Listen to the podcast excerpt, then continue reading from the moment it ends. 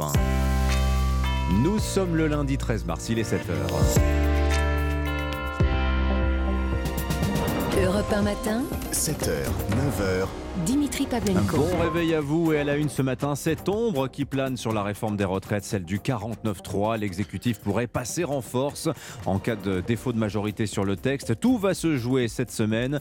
Les oppositions sont prêtes à dégainer une motion de censure. Dans l'actualité également, les startups à la pointe de la réindustrialisation. La France est au premier rang européen au nombre de ces entreprises qui produisent localement. À suivre aussi dans ce journal, la sécheresse et l'inquiétude autour de nos cours d'eau. Et puis le football, la malédiction qui continue euh, à domicile pour l'Olympique de Marseille. Match nul 2-2 contre Strasbourg hier soir.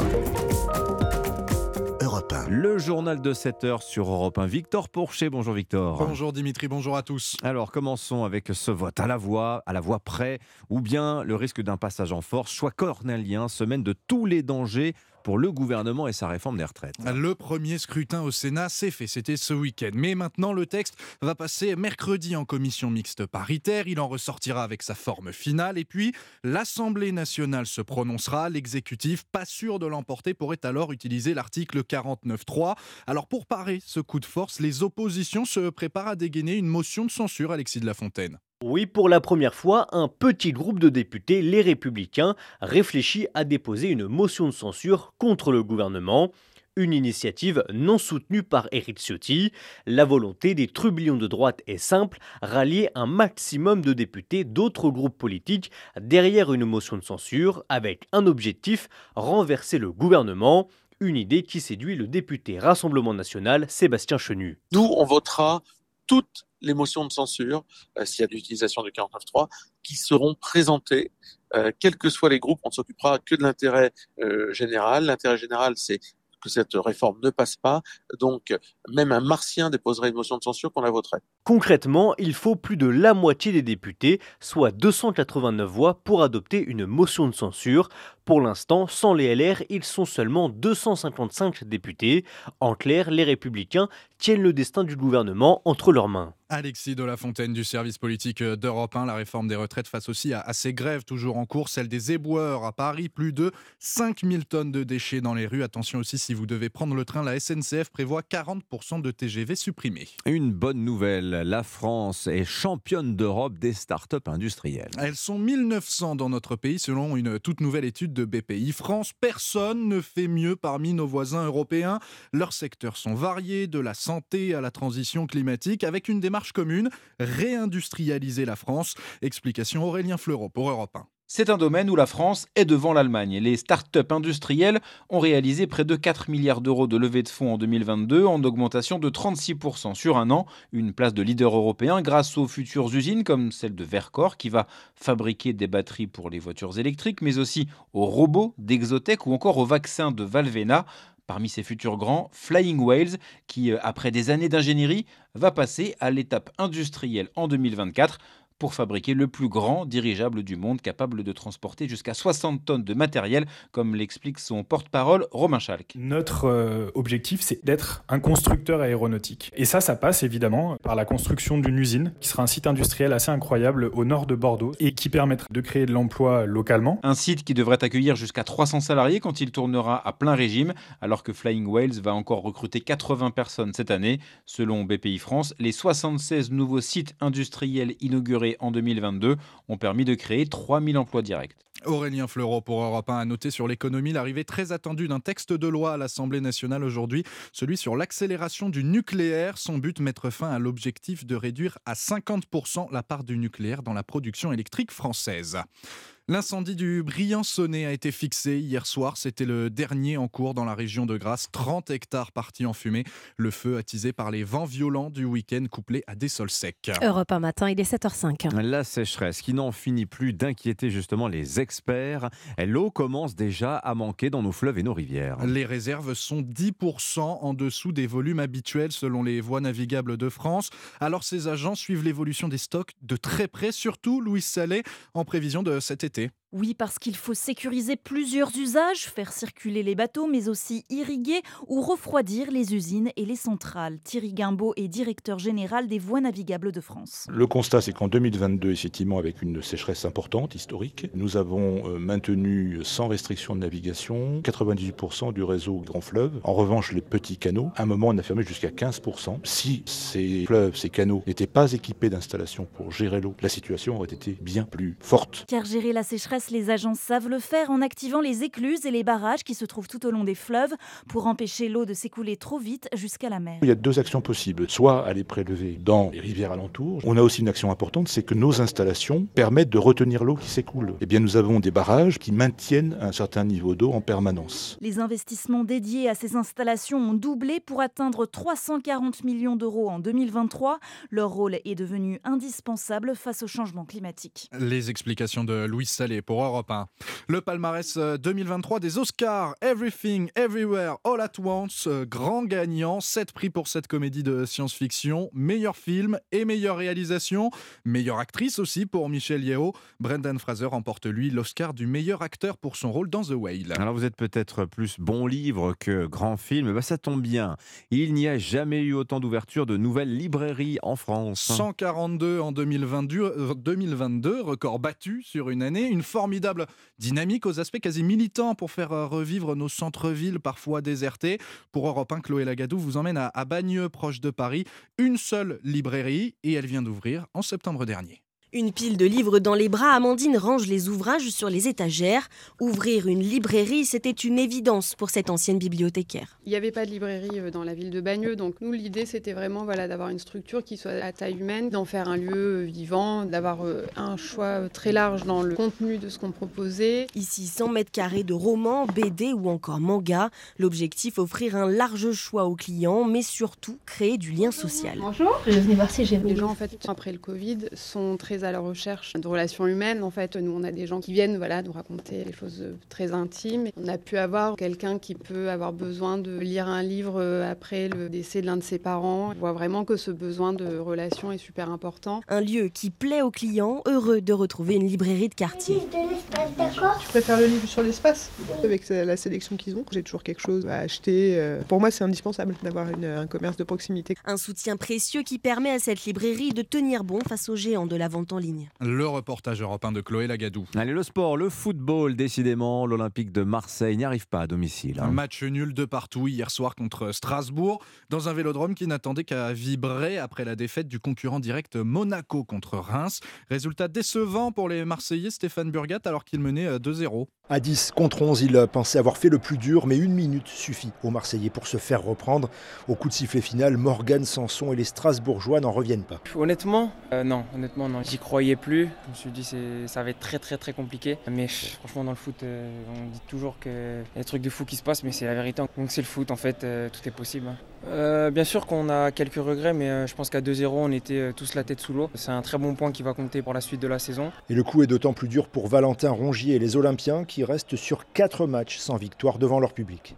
C'est quoi? C'est un peu de tout, je pense. Peut-être un manque de concentration sur euh, les situations chaudes à la fin. Forcément, on est énervé. J'ai l'impression qu'on fait un peu souvent les, mêmes erreurs, surtout en ce moment. Et euh, on ne peut pas se le permettre. On avait fait le boulot. On était à 2-0 enfin, chez nous. Voilà, on doit tenir le score et, on n'a pas réussi. Et si Strasbourg sort de la zone rouge avec ce match nul, l'OM voit revenir Lens à deux points seulement. Marseille, Stéphane Burgat, Europe Et puis un mot de rugby aussi. Après l'exploit du 15 de France contre l'Angleterre, l'Irlande reprend le large en tête du tournoi Destination. Mm. Victoire 22-27 contre l'Écosse. Le 15 du trèfle a un succès du Grand Chelem. Ah oui, ils sont pas numéro un mondiaux pour rien, les Irlandais. Merci beaucoup, Victor Pourchet. C'était votre journal. On vous retrouvera tout à l'heure à 8h30. Il est 7h09 sur Europe 1 à suivre l'édito écho. Vent de panique bancaire sur les marchés financiers depuis la semaine dernière après la faillite de la Silicon Valley Bank. C'est la plus grosse défaillance dans le secteur depuis 2008. Nicolas Bouzou à 7h20, ce sera juste après le premier invité d'Europe un matin, la constitutionnaliste Anne-Charlène Bézinmana. Il y a du droit partout dans l'actualité en ce moment entre la commission mixte paritaire sur les retraites, le projet de loi immigration qui arrive mercredi et la réforme des institutions souhaitée par Emmanuel Macron. A tout de suite. Il est 7h12. Dimitri Pavlenko, vous recevez ce matin la constitutionnaliste Anne-Charlène Bézina. Bonjour Anne-Charlène Bézina. Bonjour. Bienvenue sur Europe. Vous êtes maître de conférence en droit public à l'Université de Rouen. Il est beaucoup question dans l'actualité en ce moment de la mécanique de nos institutions. Alors commençons par les retraites. Le Sénat a voté le texte samedi soir. Il est allé au bout des 20 articles du projet de loi. La prochaine étape, dit-on, c'est une commission mixte paritaire mercredi. Mais alors qu'est-ce que c'est qu'une CMP Anne-Charlène Bézina. Alors c'est un organe un peu méconnu mais pourtant très courant euh, sous notre 5e République. En réalité, euh, à chaque fois que le gouvernement actionne ce qu'on appelle la procédure accélérée sur un texte, ce qui est assez fréquent, euh, eh bien une commission mixte paritaire va être réunie à peine après une lecture au chacune de nos assemblées. C'est une manière d'aller un petit peu plus vite au mmh. compromis. Et la commission mixte paritaire, en fait, elle s'appelle mixte et paritaire parce qu'elle représente à la fois un peu le Sénat et à la fois un petit peu l'Assemblée nationale, sept députés, sept sénateurs, mmh. qui vont se réunir dans un huis clos pour trouver un texte de compromis. Pour harmoniser les deux versions. Exactement. C'est pas si difficile pour elle d'habitude. Elle arrive un peu quand les choses sont dévenimées, euh, puisqu'elle peut arriver en temps normal après deux lectures, en temps accéléré après une lecture après chaque assemblée. Mais là, euh, cette commission mixte paritaire, elle aura tout d'inédit puisqu'il y a une seule de nos deux assemblées qui s'est prononcée. Donc le texte de compromis, en réalité, elle va devoir le trouver sur les 20 articles du projet de loi, euh, ce qui est relativement inédit. Alors on le sait maintenant parce qu'on l'a beaucoup entendu, il y a 7, 7 députés, 7 sénateurs. Mais alors qui désigne d'abord les 14 élus? Quel est leur pouvoir exactement? Est-ce qu'ils peuvent réécrire des passages du texte qui n'ont pas forcément été votés par l'Assemblée? Euh, Et est-ce que le gouvernement peut lui aussi intervenir dans cette commission mixte paritaire? Alors la commission mixte paritaire, comme tous les organes internes aux assemblées, est normalement censée représenter un panachage mhm. euh, de la vie euh, au sein des assemblées nationales, de la vie politique au sein des, assemblées, Assemblée nationale et Sénat. donc on, a les assemblées qui choisissent hein, leurs représentants et l'idée c'est qu'il y ait toujours plus ou moins quatre membres de la majorité et puis, on va dire, par exemple, pour l'Assemblée nationale, euh, un membre LR, un membre euh, LFI ou PS euh, et un membre RN. Pour le Sénat, ça va plutôt basculer du côté des LR. Voilà. Bon. Mais là, le choix est arrêté enfin, Le, choix est arrêté. oui, on a, on a, déjà les noms des, des, personnes qui vont siéger dans cette commission mixte. Ces pouvoirs sont normalement relativement limités. Comme on l'a dit, normalement, il y a quelques articles en discussion. Et sur ces articles-là, oui, elle peut amender, reproposer quelque chose pour permettre le compromis. Ici, c'est vrai que son champ d'action va être quand même relativement large, puisque bon, il y a une base qui est le texte voté par le Sénat, mais l'Assemblée nationale ne l'a pas voté. Donc il n'y a, pas eu de compromis, euh, ce qui fait que la commission mixte peut tout à fait euh, ne pas s'interdire de, par exemple, revenir sur l'article 2, euh, sur l'index senior, que certes le Sénat a voté, mais que l'Assemblée nationale n'a pas voté. Donc si elle souhaite proposer un compromis en allégeant peut-être cet index ou en le changeant de nature, eh bien elle pourrait tout à fait le faire. Même si l'amendement est juste, normalement, un amendement de coordination, ce qui serait un peu, un peu original. Est-ce qu'on risque pas de voir aussi une bataille de légitimité, les sénateurs disant, après tout, nous avons voté les 20 articles du projet de loi, pas vous les députés. À ce moment-là, peut-être que les sénateurs vont être tentés de dire nos voix comptent un peu plus que les vôtres il y a un rapport de force favorable au Sénat, c'est vrai. Et c'est pas anodin que la commission mixte paritaire, si elle arrive à un compromis, soit d'abord normalement discutée au Sénat plutôt qu'à l'Assemblée. Alors que sur les textes financiers, normalement, on vient présenter le compromis plutôt à l'Assemblée qu'au Sénat. Mais là, le gouvernement a bien senti que le rapport de force était favorable au Sénat et que donc le Sénat était de son côté. Et oui, en effet, il peut y avoir un point important. Déjà, il y a un point important des LR, puisque du coup, il y a quand même ce groupe euh, dans, la commission mixte qui sera celui des sénateurs, mhm. associé euh, aux députés de l'Assemblée nationale donc oui, un rapport de force qui peut être quand même assez favorable au texte du Sénat, même si comme l'idée c'est le compromis, euh, il faudra quand même hmm. aussi faire quelques concessions à l'Assemblée. Anne-Charlène Bézina, maître de conférence en droit public, vous êtes euh, l'invité d'Europe 1 ce matin. Mais alors très concrètement, comment ça se passe? Est-ce qu'on euh, les laisse dans une salle jusqu'à ce qu'ils arrivent à s'entendre?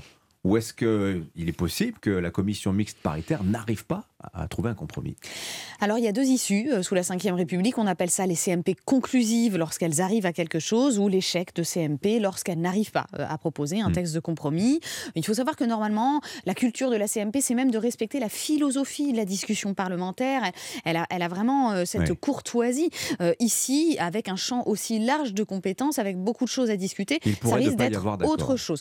je, je pense que l'accord pourra quand même être trouvé, étant donné que bon, il y a quand même cette forte représentation LR, cette forte représentation du Sénat, comme on l'a dit. Mhm. Et sinon, pratiquement, oui, en effet, on les laisse un peu, on les laisse un peu jusqu'à l'usure euh, se mettre d'accord à huis clos. Pas de présence du gouvernement, ça c'est assez intéressant. C'est-à-dire qu'il ne peut pas y avoir de, de pression de leur part pas de caméra, pas de discussion publique. Et donc, on a toujours l'habitude de dire que la CMP, c'est finalement un moment beaucoup plus soft et beaucoup plus apaisé euh, de dialogue parlementaire que ce qu'on peut rencontrer alors, euh, avec hmm. cette mini-représentation de 7 et 7. Alors, on sait ce qui va se passer derrière, c'est que le texte qui revient dans les assemblées, il y aura vote. Est-ce qu'à ce, moment-là, il y aura déclenchement ou pas de l'article 49.3 Bon, ça, aujourd'hui, ça commence à être un petit peu connu, puisqu'on l'a expérimenté ces derniers temps, Anne-Charlène Bézina. Je profite de votre présence pour vous poser une question sur ce qui sera peut-être le coup d'après, puisque Emmanuel Macron espère qu'il y aura un horizon politique pour lui après la réforme des retraites. Il souhaiterait réformer les institutions. Et l'une des mesures qu'il a annoncées la semaine dernière, ce serait d'inscrire la liberté pour les femmes d'avorter dans la Constitution. Peut-être d'abord de votre point de vue de spécialiste, est-ce que c'est une bonne idée, l'idée d'inscrire cette liberté, et non le droit, hein, c'est mm. précis, il faut être euh, précis dans les termes, à l'avortement dans le texte fondateur de la République? Ça, Cette liberté, ça dépend de de quoi on se réclame? Quel, objectif on, veut avec cette constitutionnalisation? Il y, a, beaucoup de choses qui, ont traversé notre histoire par rapport à cela. Euh, la constitutionnalisation, généralement, elle, vient pour consacrer, euh, on a le préambule de, notre constitution qui dit consacrer l'attachement du peuple français à. Voilà, mmh. donc si c'est un attachement à ce droit fondamental, euh, on l'a fait avec la peine de mort, en, l'abolition de la peine de mort justement en 2007, en considérant que c'était un droit fondamental sur lequel on n'entendait vraiment plus jamais revenir, et donc mmh. on l'a inscrit dans la Constitution. Alors, euh, en termes d'effectivité, ça ne va pas rajouter grand-chose à la garantie de ce droit, ça faut être honnête. L'inscription constitutionnelle, elle est plus de l'ordre du symbolique, quelque chose qui va prouver que le peuple français a envie d'essayer d'éviter les retours en arrière, même si, malheureusement, il faut le dire, euh, l'idée, c'est plutôt euh, d'inscrire ça dans le marbre constitutionnel, d'avoir une démarche presque philosophique avec ça, mais on ne peut pas considérer que l'inscription dans la Constitution de cette liberté va beaucoup augmenter son effectivité ou va même interdire qu'une majorité absolue puisse malheureusement hmm. revenir sur le texte constitutionnel lui-même. Eh bien, on n'a pas fini d'en parler de la Constitution. Merci Anne-Charlène Bézina d'être venue ce matin sur Europe 1. Je rappelle que vous êtes euh, maître de conférence en droit public à l'Université de Rouen. Bonne journée à vous. Merci. Bonne Il est 7h19 dans moins de 5 minutes sur Europe 1, le jour où votre rendez-vous quotidien avec les archives. Ah oui, ce matin, Lord d'Autriche va nous parler du pape François. Papa, Bergoglio. Ah oui, c'est le dixième anniversaire de son pontificat aujourd'hui. Il est 7h20. Les conseillers HSBC, experts de vos projets, vous présentent l'édito éco. Bonjour Nicolas Bouzou. Bonjour Dimitri, bonjour à tous. Allez avec vous l'édito éco sur Europe 1. Grosse frayeur sur les marchés en fin de semaine dernière. Nicolas, le monde économique américain ne parle que de la faillite vendredi de la SVB, la Silicon Valley Bank. Ouais, je, je vous expliquer de quoi il s'agit et pourquoi c'est important. Alors la, SVB, la Silicon Valley Bank, c'est la banque des startups de la Silicon Valley. Elles gardent leurs liquidités, qui peuvent être colossales d'ailleurs, hein, et elles les euh, réinvestissent dans des placements qui sont en général assez sûrs. Hein. C'est des obligations d'État la plupart du temps. Bon, c'est une banque qui a connu un très grand développement ces dernières années. Elle est devenue la 16e banque des États-Unis, donc c'est quand même pas mal. Hmm. Alors pourquoi est-ce qu'elle a fait faillite? Est-ce que ce sont ces placements euh, dans les dans les startups euh, dangereuses finalement qui l'ont conduite au, au précipice? Non, en fait, elle a connu ce qu'on appelle un bank run. Un bank run, hein, c'est quand les déposants veulent tous retirer leur argent en même temps et que la banque est plus capable de servir les demandes de retrait, hein, tout simplement. En fait, c'est la hausse des taux d'intérêt menée par la Banque centrale américaine pour lutter contre l'inflation qui explique euh, la faillite de la SVB. D'un côté, euh, les startups qui sont les clients de la SVB connaissent des difficultés de financement, ce qui les rend de plus en plus euh, fragiles. D'un autre côté, les placements de la Silicon Valley Bank se sont dépréciés. C'est le cas des obligations d'État qui ont perdu en un an 50% de leur valeur en raison justement de la hausse des taux d'intérêt. Bon, bah, ce double souci a créé une panique hein, dans tout l'écosystème de la Silicon Valley. Les entreprises clientes ont massivement retiré leurs dépôts. C'était euh, vendredi dernier. Hein. Un tiers des dépôts a été euh, retiré en quelques heures. Ah et bah, euh, la banque n'a pas pu suivre et les autorités financières américaines ont dû lui demander de cesser son activité. Bon, une banque qui fait faillite, l'air de rien, Nicolas, ça rappelle de très très très mauvais souvenirs. Est-ce qu'on est avec la Silicon Valley Bank là au début de quelque chose hein? Écoutez, en tout cas, c'est à surveiller. Vous avez raison de dire que depuis la crise financière de 2008, on n'est pas très à l'aise, c'est le moins qu'on puisse dire, avec des faillites bancaires. Alors, c'est vrai que la Silicon Valley Bank n'est pas une banque banque énorme. C'est vrai que les autorités américaines ont réagi très vite et très bien hein, pour éviter une contagion à d'autres banques. Mais enfin bon, ça veut quand même dire que la hausse des taux d'intérêt, elle peut avoir des conséquences négatives, voire très négatives pour euh, certaines banques. Et donc, depuis 2008, on a appris à se méfier hein, de ce genre d'événement. Ça veut dire aussi que les startups sont dans une phase critique hein. avec cette affaire. Certaines vont perdre beaucoup d'argent. Globalement, l'euphorie dans le monde de la technologie, de la tech est, terminée. Et donc, c'est vraiment à surveiller. Je vous tiendrai évidemment au courant dès qu'une évolution me semblera nouvelle et inquiétante. Signature Europe 1, Nicolas Bouzou, comme tous les jours. Merci beaucoup, Nicolas. Bonne journée à, vous. 7h22. Jusqu'où peut-on aller quand on est bien informé? C'était l'édito écho avec les conseillers HSBC, experts de vos projets. Rendez-vous sur hsbc.fr. À ne pas manquer en ce début de semaine, Christophe Ondelat vous propose trois épisodes. Ondelat raconte exceptionnel. Oui, Christophe Ondelat vous emmène à partir d'aujourd'hui au cœur des forces spéciales françaises, au plus proche des soldats. C'est tout à l'heure à 14h. Christophe vous raconte l'opération commando Ares 7. C'était en janvier 2006. 13 commandos marines de l'Orient débarquent en Afghanistan pour surveiller les talibans. Et vous allez être vraiment au cœur de l'action. Il faut écouter. Ondelat raconte, c'est tout à l'heure à 14h sur Europe 1, émission spéciale Les Forces Spéciales. Europe 1 matin. En attendant Christophe Ondelat, l'urgence de l'actualité à 7h23 sur Europe 1, c'est le journal permanent Elam Medjahed. Elisabeth Borne au pied du mur avec sa réforme des retraites. Semaine décisive pour la Première ministre, toujours pas assurée d'avoir une majorité à l'Assemblée nationale jeudi prochain. En attendant, le Palais Bourbon s'empare du projet de loi d'accélération du nucléaire. Les députés ont quatre jours pour étudier ce texte destiné à faciliter la construction de nouveaux réacteurs en France. L'UE doit d'urgence faire baisser les prix de l'énergie. Demande du patronat européen qui évoque un risque réel de désindustrialisation. Alerte au moment où Bruxelles doit dévoiler de nouvelles propositions pour améliorer la compétitivité du vieux continent. La faillite de deux banques aux États-Unis, le président Joe Biden doit tenter de rassurer aujourd'hui la population et les entreprises. Et il prévient, les responsables de la banqueroute devront rendre des comptes. Enfin, un grand gagnant cette nuit aux Oscars 2023, la comédie de science-fiction déjantée Everything Everywhere All at Once. Le long métrage rafle 7 prix. Voici le général de Gaulle. Pour la première fois, un clone d'animal adulte, une brebis. Et maintenant, écoutez Yuri Gagarin. C'est le premier jour de l'euro. Europe 1. 7h24, c'est l'heure du jour où votre plongée quotidienne dans la boîte à souvenirs d'Europe 1. Bonjour Lord d'Autriche. Bonjour Dimitri, bonjour à tous. Il y a dix ans, jour pour jour, un nouveau pape à Rome. Le 13 mars 2013, François succède à Benoît XVI. Le jour de son élection, c'est la surprise hein, pour beaucoup de voir monter sur le siège de Pierre pour la première fois en 2000 ans un pape sud-américain. Oui, au deuxième jour du conclave, une fumée blanche sort de la cheminée de la chapelle Sixtine à Rome. Abemus Papa. Et ce nom, cardinal Bergoglio, devenu le pape François, ne dit absolument rien à ces deux prêtres bordelais. Bergoglio, aucune idée. François Inconnu. Ben, on prend son iPhone et on se précipite pour regarder sur Google qu'est-ce qu'il peut y avoir sur le cardinal Bergoglio. Né en 1936, il est argentin, donc jésuite, archevêque de Buenos Aires. François, évidemment, on pense à François d'Assise. Donc voilà, la pauvreté, la grande humilité. Quelques minutes plus tard, voici le tout nouveau pape François arrivant sur le balcon qui surplombe la place Saint-Pierre de Rome pour prononcer ses premiers mots dans sa soutane blanche de pape. Il semble que les cardinaux sont allés chercher le nouveau pape au bout du monde. Et dès cet instant, le pape François apparaît à l'opposé de son prédécesseur Benoît XVI. Oui, là où Benoît XVI est considéré comme un intellectuel, un théoricien, il y a une simplicité chez le pape François, simplicité dont témoigne ce prêtre argentin au lendemain de l'élection. C'est quelqu'un de très humble. Je le connais de Buenos Aires. Il n'aime pas qu'on l'appelle son éminence, son excellence. Il dit aux gens Appelez-moi Mario, c'est son deuxième prénom. Et puis c'est peut-être un détail stupide, mais il n'utilise pas la voiture il prend toujours le métro. Le premier déplacement du pape François en dehors de Rome a lieu quatre mois plus tard, le 8 juillet 2013, sur la petite île italienne de Lampedusa, où arrivent chaque jour des dizaines de migrants. Seigneur, nous te demandons pardon. Notre société a oublié ce que c'est de pleurer.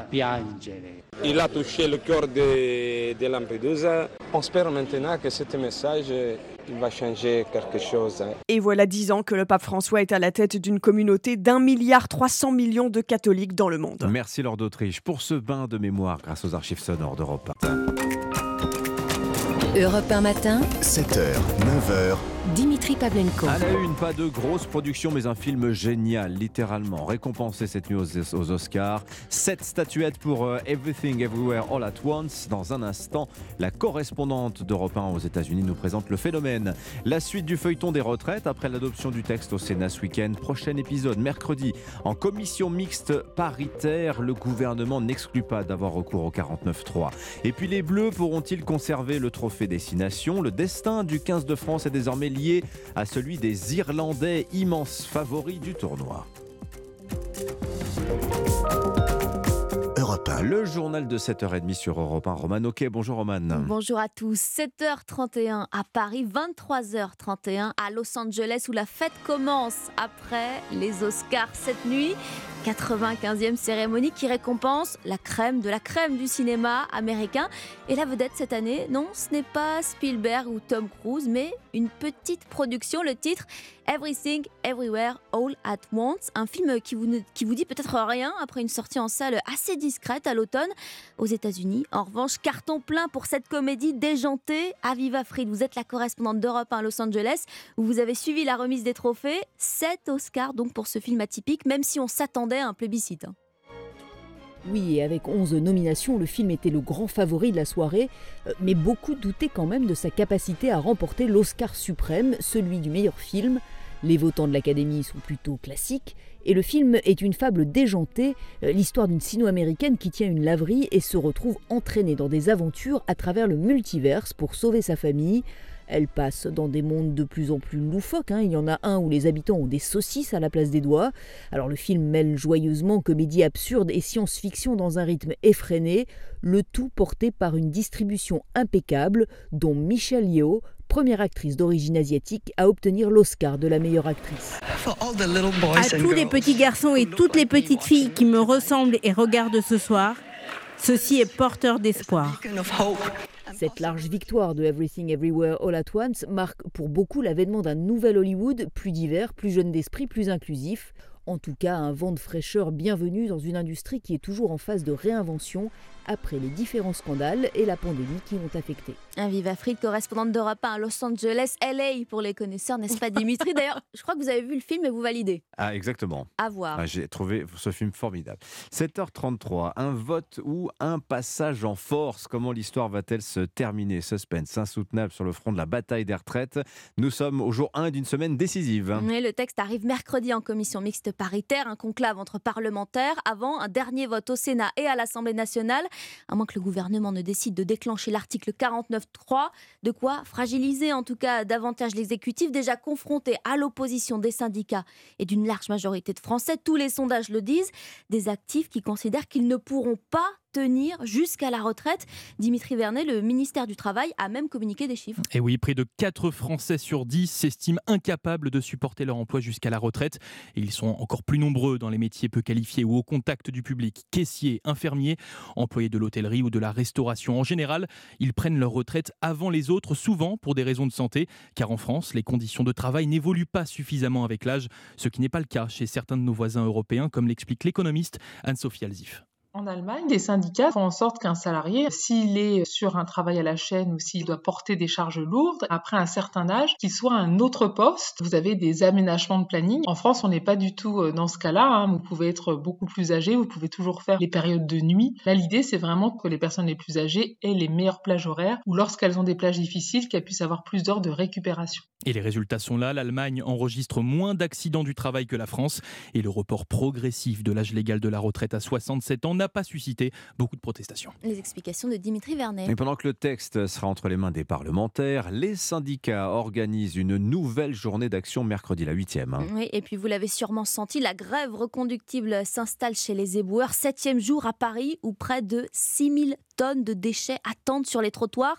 Du ramassage jusqu'à l'incinération, toute la chaîne est à l'arrêt. Le député de Paris, Sylvain Maillard, interpelle la maire de la capitale, Anne Hidalgo. La maire de Paris, depuis le début, explique qu'il euh, faut faire grève. Ce qu'on demande, c'est qu'elle demande des réquisitions pour débloquer euh, les sites d'incinération et débloquer euh, les camions bennes qui ne peuvent pas, à l'heure actuelle, faire leur travail. Là, on a des milliers de tonnes de déchets qui s'amoncellent dans Paris et le blocage qui est organisé va faire que dans les jours qui viennent, ça va être de pire en pire. Ça va aller très très vite. Hein. Dans deux deux, trois jours, euh, la ville va être entièrement couverte de déchets. C'est pas ça d'être maire de Paris. Elle peut bouger, en tout cas montrer qu'il y a une volonté politique d'appuyer une réquisition, faire en sorte que ceux qui veulent faire grève fassent grève, mais ils ne bloquent pas. Elle fait vivre les Parisiens dans les déchets, donc on lui demande de s'occuper de sa ville et de trouver des solutions pour débloquer et les camions bennes et les sites de décharge et d'incinération. Le député de Paris, Sylvain Maillard, il répondait à Lucie de Pertu pour Europe 1. Côté grève, ce sera compliqué aujourd'hui encore dans les transports. Sur les rails, comptez 3 TGV sur 5 et la moitié des TER. Et puis, il n'y a pas que la réforme des retraites qui occupe l'esprit des députés cette semaine. Le nucléaire aussi. Un projet de loi arrive aujourd'hui à l'Assemblée nationale. Texte du gouvernement pour accélérer la construction de nouveaux réacteurs un an après l'annonce d'Emmanuel Macron. 6 EPR prévus pour 2035. Un vote qui tombe en pleine crise énergétique, des factures en hausse dans toute la France ou presque. Et voilà le miracle de la géothermie. C'est votre reportage européen et vous qui vous donne la parole chaque matin dans le journal de 7h30. et ce matin, justement, on part à Jonzac, ville thermale de Charente-Maritime. Et eh bien là-bas, c'est l'eau chaude du sous-sol qui permet de chauffer justement une partie des habitations et des bâtiments publics. Le reportage du correspondant d'Europe 1, Stéphane Place. Aucune inquiétude pour ces habitants de ce joli lotissement de Jonzac. Grâce à la géothermie et au réseau de chaleur urbain, Sébastien, comme Joël, échappe à la flambée des prix de l'énergie. Puise l'eau à 1800 mètres de profondeur. Et donc oui, on a des factures euh, d'énergie qui euh, avoisinent pour une maison comme ici qui fait 148 mètres carrés 800 euros à l'année. Dans les 60 euros par mois, chauffage et l'eau chaude, voilà. À la fin des années 70, c'est Claude Belot, alors maire de Jonzac, aujourd'hui président de la communauté de communes, qui a eu l'idée du puits géothermique. Il y avait eu des forages pétroliers dans ce secteur qui avaient été improductifs. Je suis allé voir le compte-rendu de ces forages qui ont montré qu'il y avait de l'eau dans le trias, c'est-à-dire un étage profond. Et la règle du jeu, c'était on va relier tous les gros bâtiments publics de style hôpitaux, lycées, et puis tous ceux qui étaient sur le trajet du réseau étaient invités à se raccorder s'ils le voulaient. Ici, on a le culte des énergies renouvelables et locales. La moins chère, c'est la géothermie profonde, à peu près 30 euros le mégawatt. Des puits d'eau chaude qui ont aussi permis la création des thermes de Jonzac, près de 20 000 curistes par an. Un reportage de Stéphane Place en Charente-Maritime, une terre où on aime le rugby et le tournoi à destination. Et hier, les Écossais n'ont rien pu faire hein, face à la broyeuse irlandaise. 7 à 22 pour le 15 du trèfle, un match de soulever le trophée. Oui, mais gare au faux pas, car les Français, tenants du titre, sont en embuscade. Ils peuvent encore espérer récupérer la coupe. des joueurs tricolores, tout simplement survitaminés, surtout après leur victoire historique samedi face aux Anglais. Axel May, France, Irlande, leur sort est désormais liée.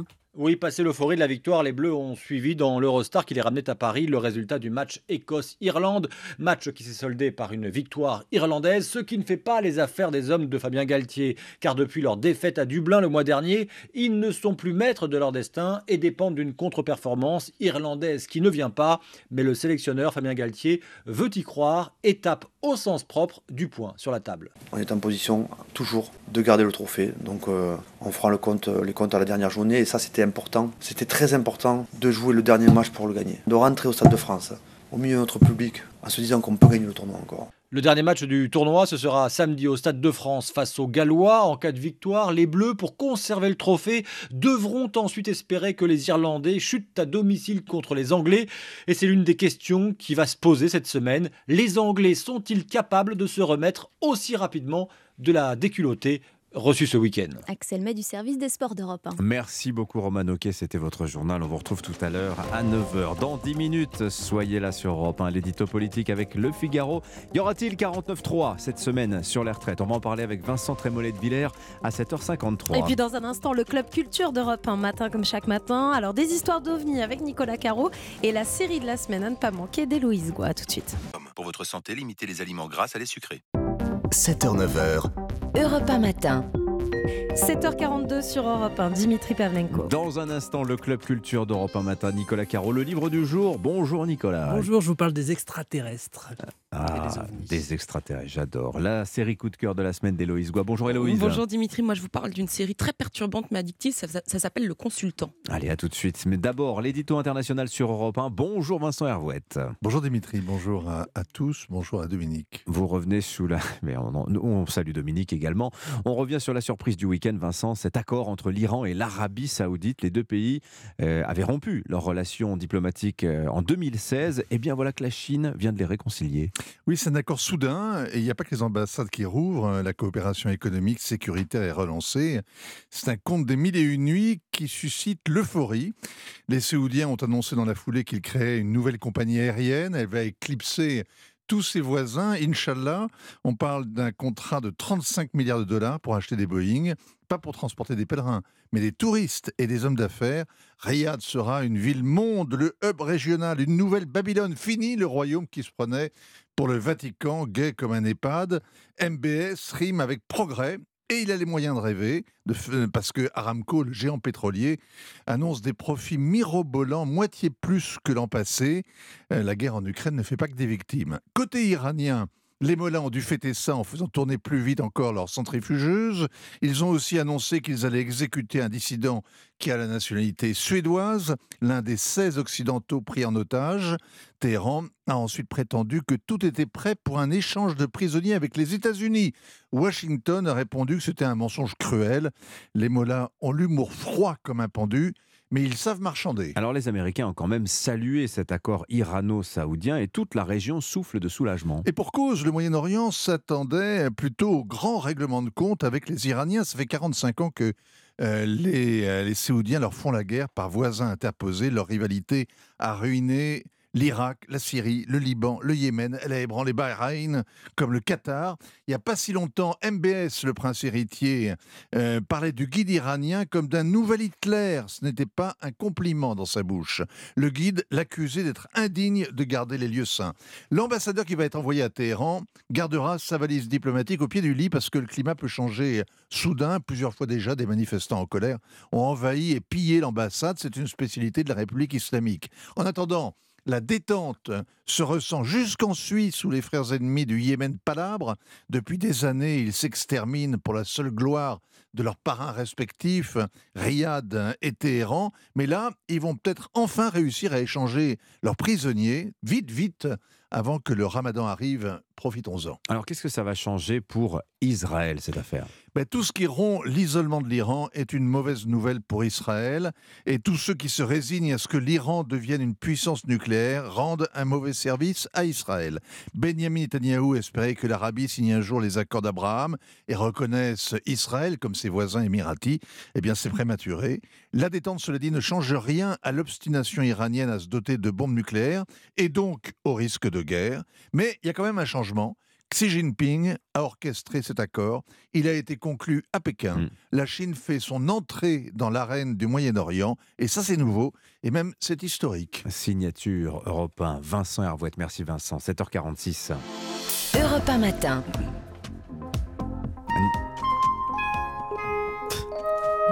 Vous vous rappelez, c'est la petite mélodie. Si un extraterrestre par hasard se pointe chez vous, vous jouez ça sur euh, le petit clavier Bon Tant Pis et peut-être aurez-vous droit à un échange, Nicolas, ce matin. Ça ressemble à SNCF d'ailleurs. le train à destination.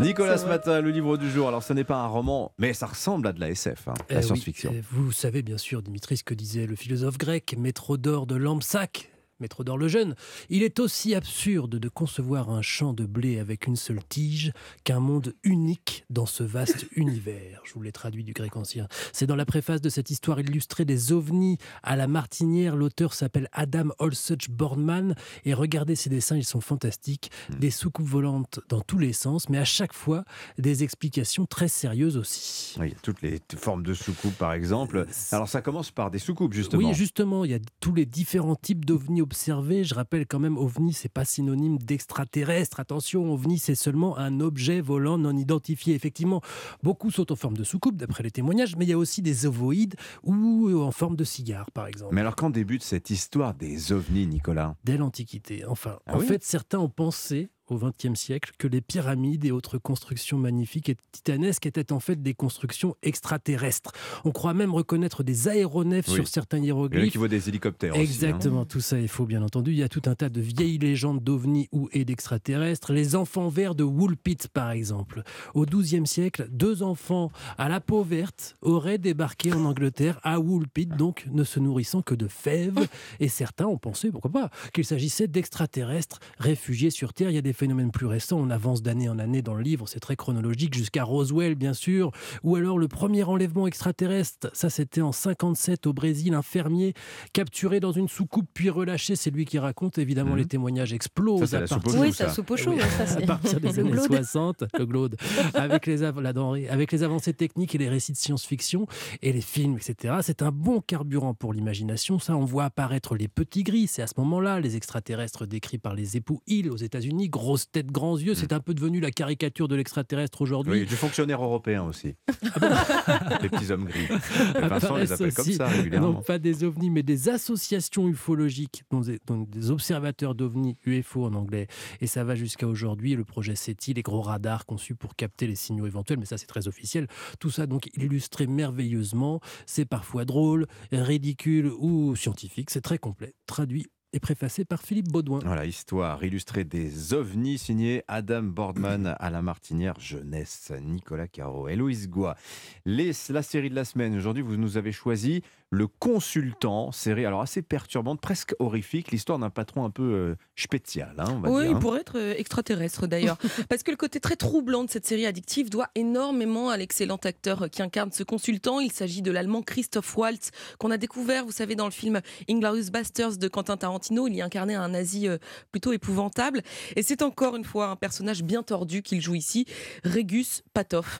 Cet homme débarque en pleine nuit dans une start-up de jeux vidéo dont le directeur vient d'être assassiné. Alors, sans demander l'autorisation à personne, Patov reprend les rênes de cette boîte et ce type est bizarre. Il est phobique des escaliers qu'il est incapable de monter seul. Il ne dort jamais. Et surtout, un petit détail vient mettre la puce à l'oreille d'une assistante euh, quelques heures après l'arrivée de cet inconnu. Qu'est-ce qu'on fait ici? C'est-à-dire? La nature de nos produits. Nous développons des jeux pour téléphone. Et les gens payent pour ces jeux?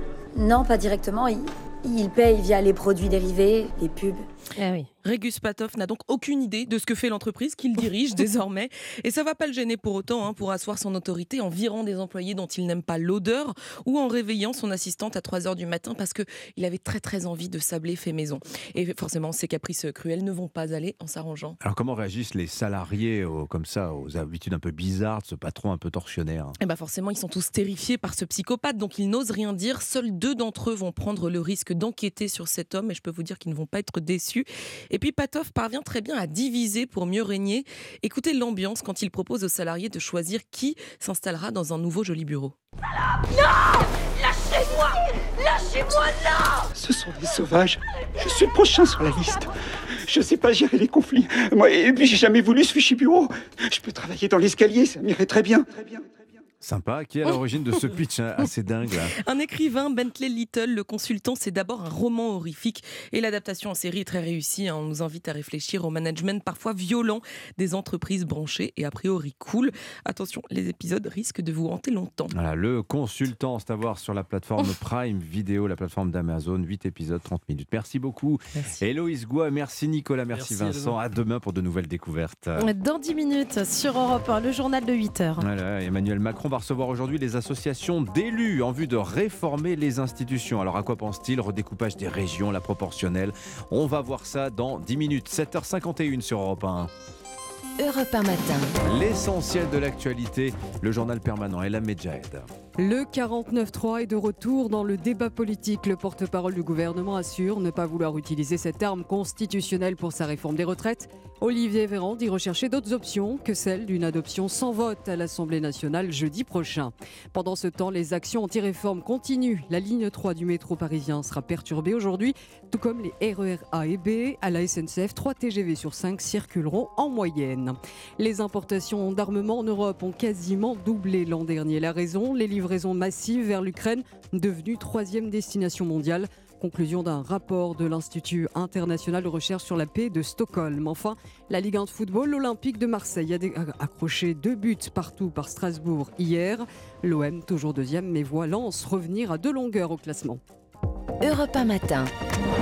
7h, 9h, Dimitri Pavlenko. L'édito politique sur Europe 1 avec Le Figaro. Bonjour Vincent Trémollet de Villers. Bonjour Dimitri, bonjour Anissa, bonjour, à tous. On parle de la réforme de retraite évidemment. Après le vote euh, par le Sénat, il y a de moins en moins de doutes sur le fait que la réforme finira adoptée très probablement. En revanche, on ne sait pas encore si ce sera par l'effet d'une majorité simple ou bien par l'effet du 49-3. Où en est-on Vincent? Ben, on est dans le grand flou. Hein. Ça peut se jouer à 10 voix près.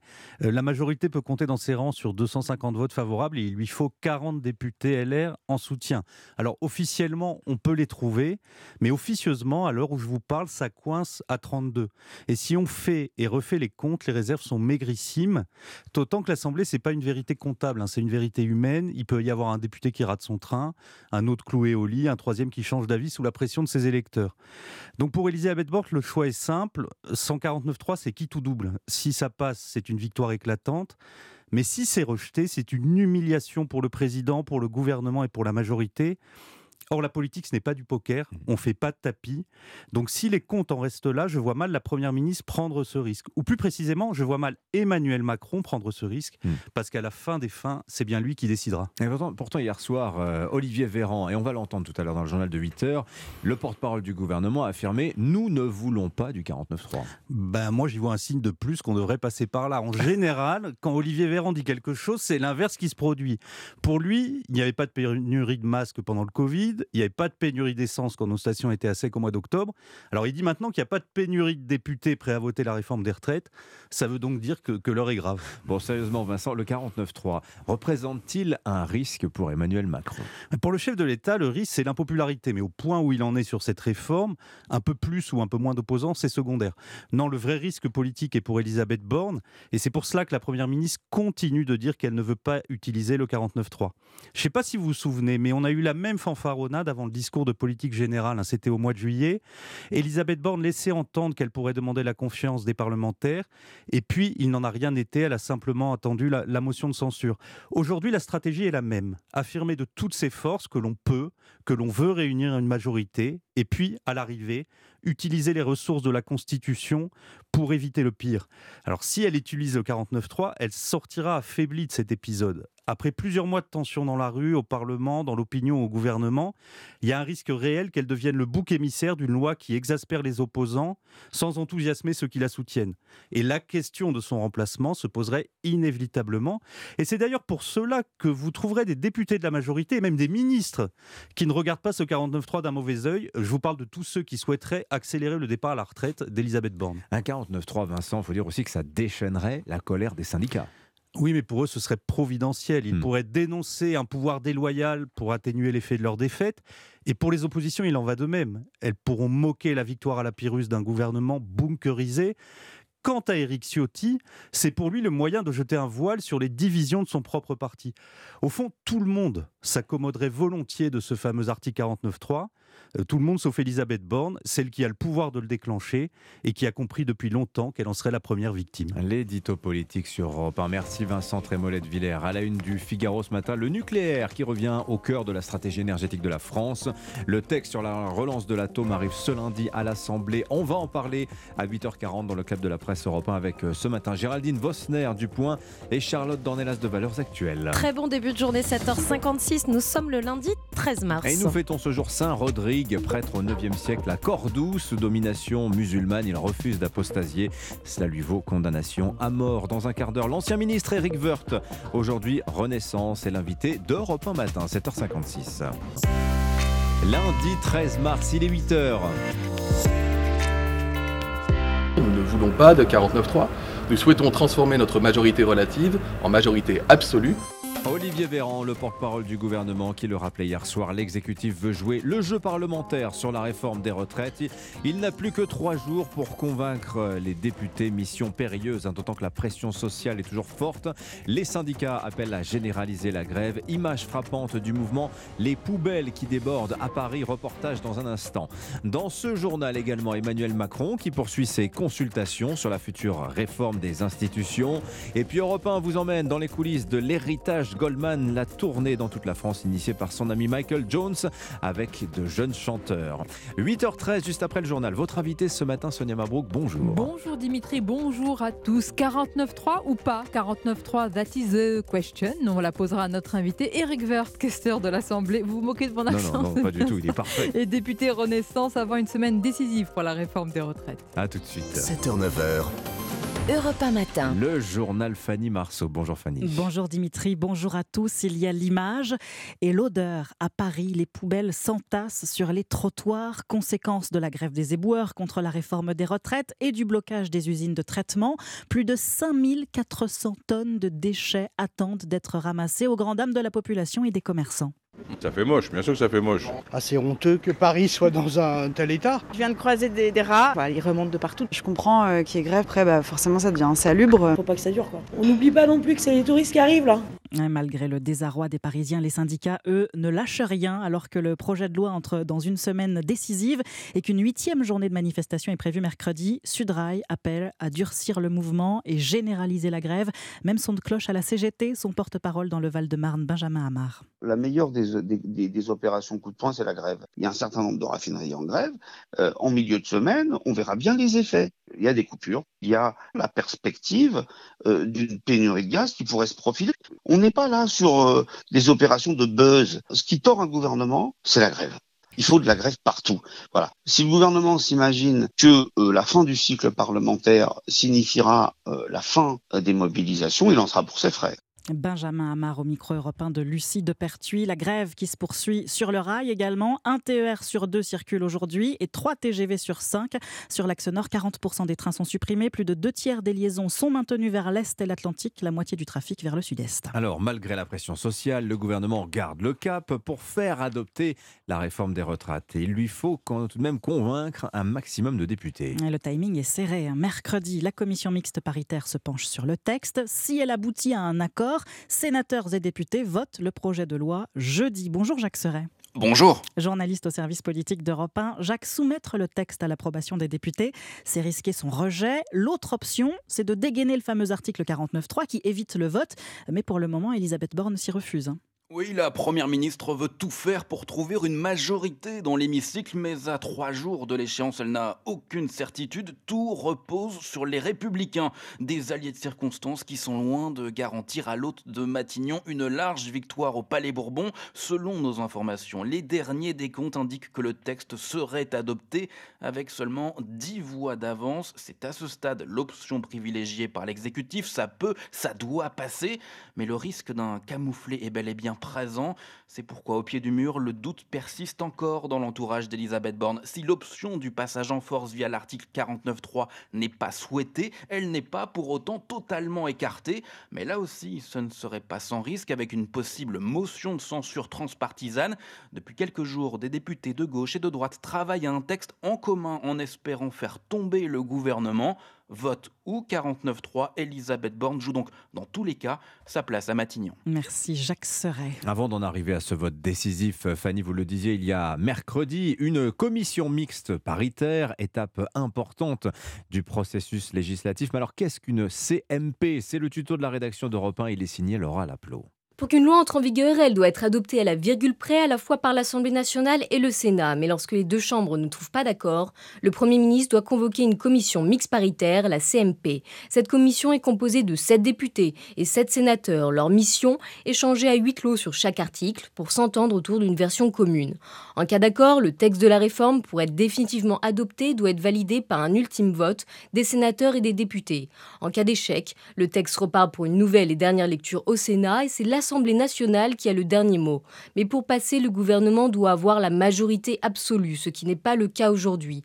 D'où l'intérêt pour lui que la commission mixte paritaire s'entende, sinon l'exécutif n'aura d'autre choix que d'utiliser l'article 49.3 pour forcer l'adoption définitive du texte. Laura Laplot, le tuto de la rédaction d'Europe 1. La notice de l'info, c'est tous les matins dans le journal de 8h. Europe 1 matin, il est 8h05. Dans l'actualité de ce lundi également, Emmanuel Macron reçoit cet après-midi six associations d'élus. Les présidents de région, l'Assemblée des départements de France, le chef de l'État veut consulter le plus grand nombre pour préparer au mieux sa future réforme des institutions.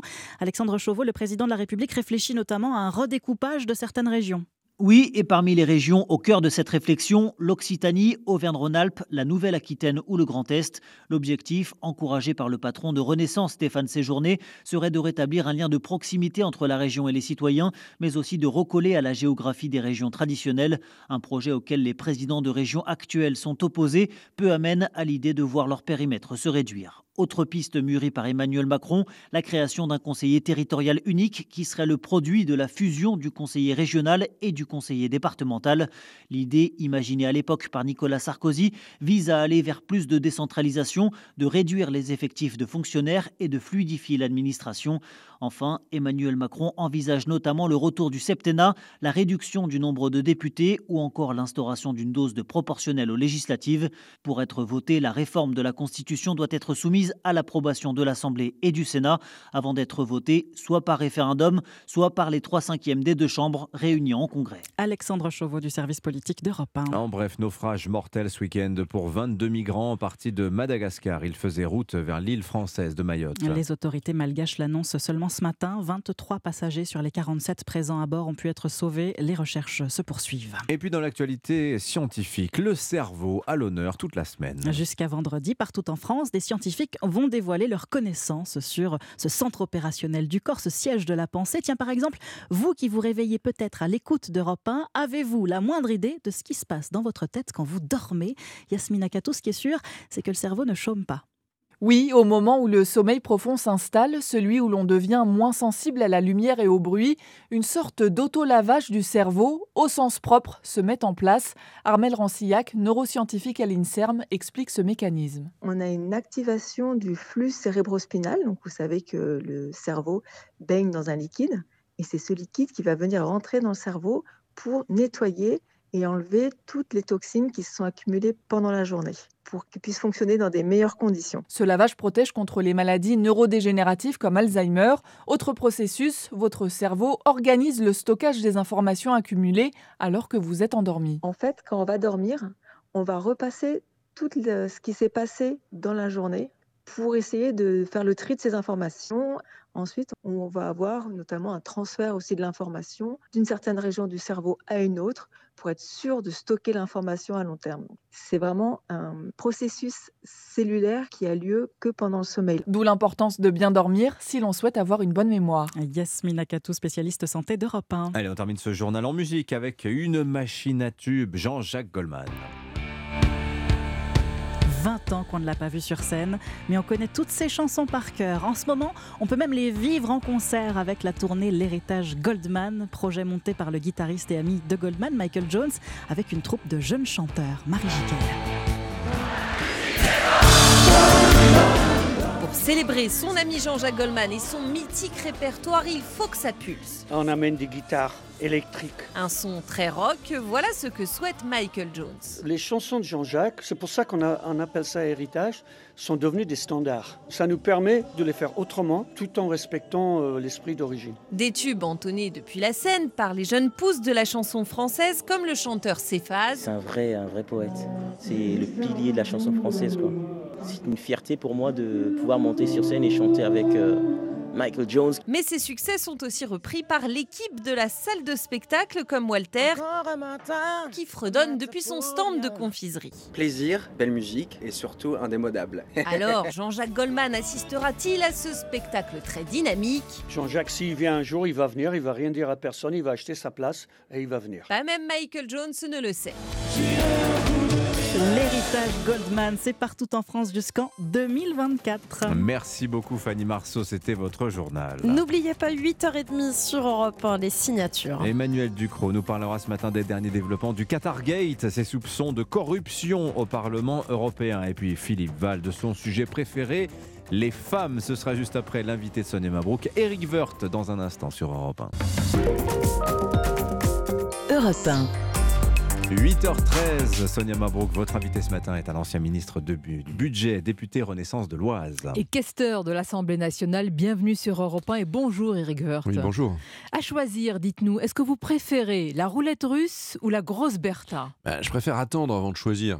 Je, je pense qu'il faut, euh, il faut évidemment aller jusqu'au jusqu'au bout des discussions, notamment euh, avec... Nous parlons du 49.3. Hein, en parlant du 49.3, pour éviter le 49.3, il faut il faut, euh, si possible, aller jusqu'au vote. Encore faut-il être certain de ce vote qui est très resserré. Il faut discuter avec euh, toutes celles et tous ceux, euh, assez peu d'ailleurs, qui sont aujourd'hui assez indécis sur la nature de leur vote. Mais vous n'êtes pas personnellement favorable au 49.3 Vous estimez que ce serait un aveu de faiblesse ou alors à l'inverse une marque d'autoritarisme? C'est un aveu de, de rien du tout. C'est l'aveu que vous êtes dans une majorité relative. Tout le monde le sait. C'est pas nouveau. Il n'y a pas de scoop là-dessus. que c'est très difficile de, de, de travailler comme cela. Euh, notamment sur des euh, réformes aussi emblématiques, et qu'on a besoin évidemment euh, d'avoir un partenariat avec d'autres députés. Mais c'est pas un aveu de faiblesse. Non, c'est pas un aveu de faiblesse. C'est c'est un aveu, c'est le constat d'une situation telle qu'elle est. C'est un aveu de réalisme et de pragmatisme. Mais je, je, pense que je pense qu'on peut on peut aboutir à une majorité il faut euh, continuer à discuter. Hmm. Et je pense que le gouvernement le fait, c'est son Mais rôle. Sur le symbole, vous avez quand même changé d'avis, Eric Woerth. En 2015, euh, vous vous souvenez? Vous avez dit que le 49-3 était un aveu de faiblesse de la part du gouvernement. À l'époque, c'était Valls, avec d'ailleurs un certain Emmanuel Macron dans ce même gouvernement. Oui, mais il y avait une majorité euh, absolue.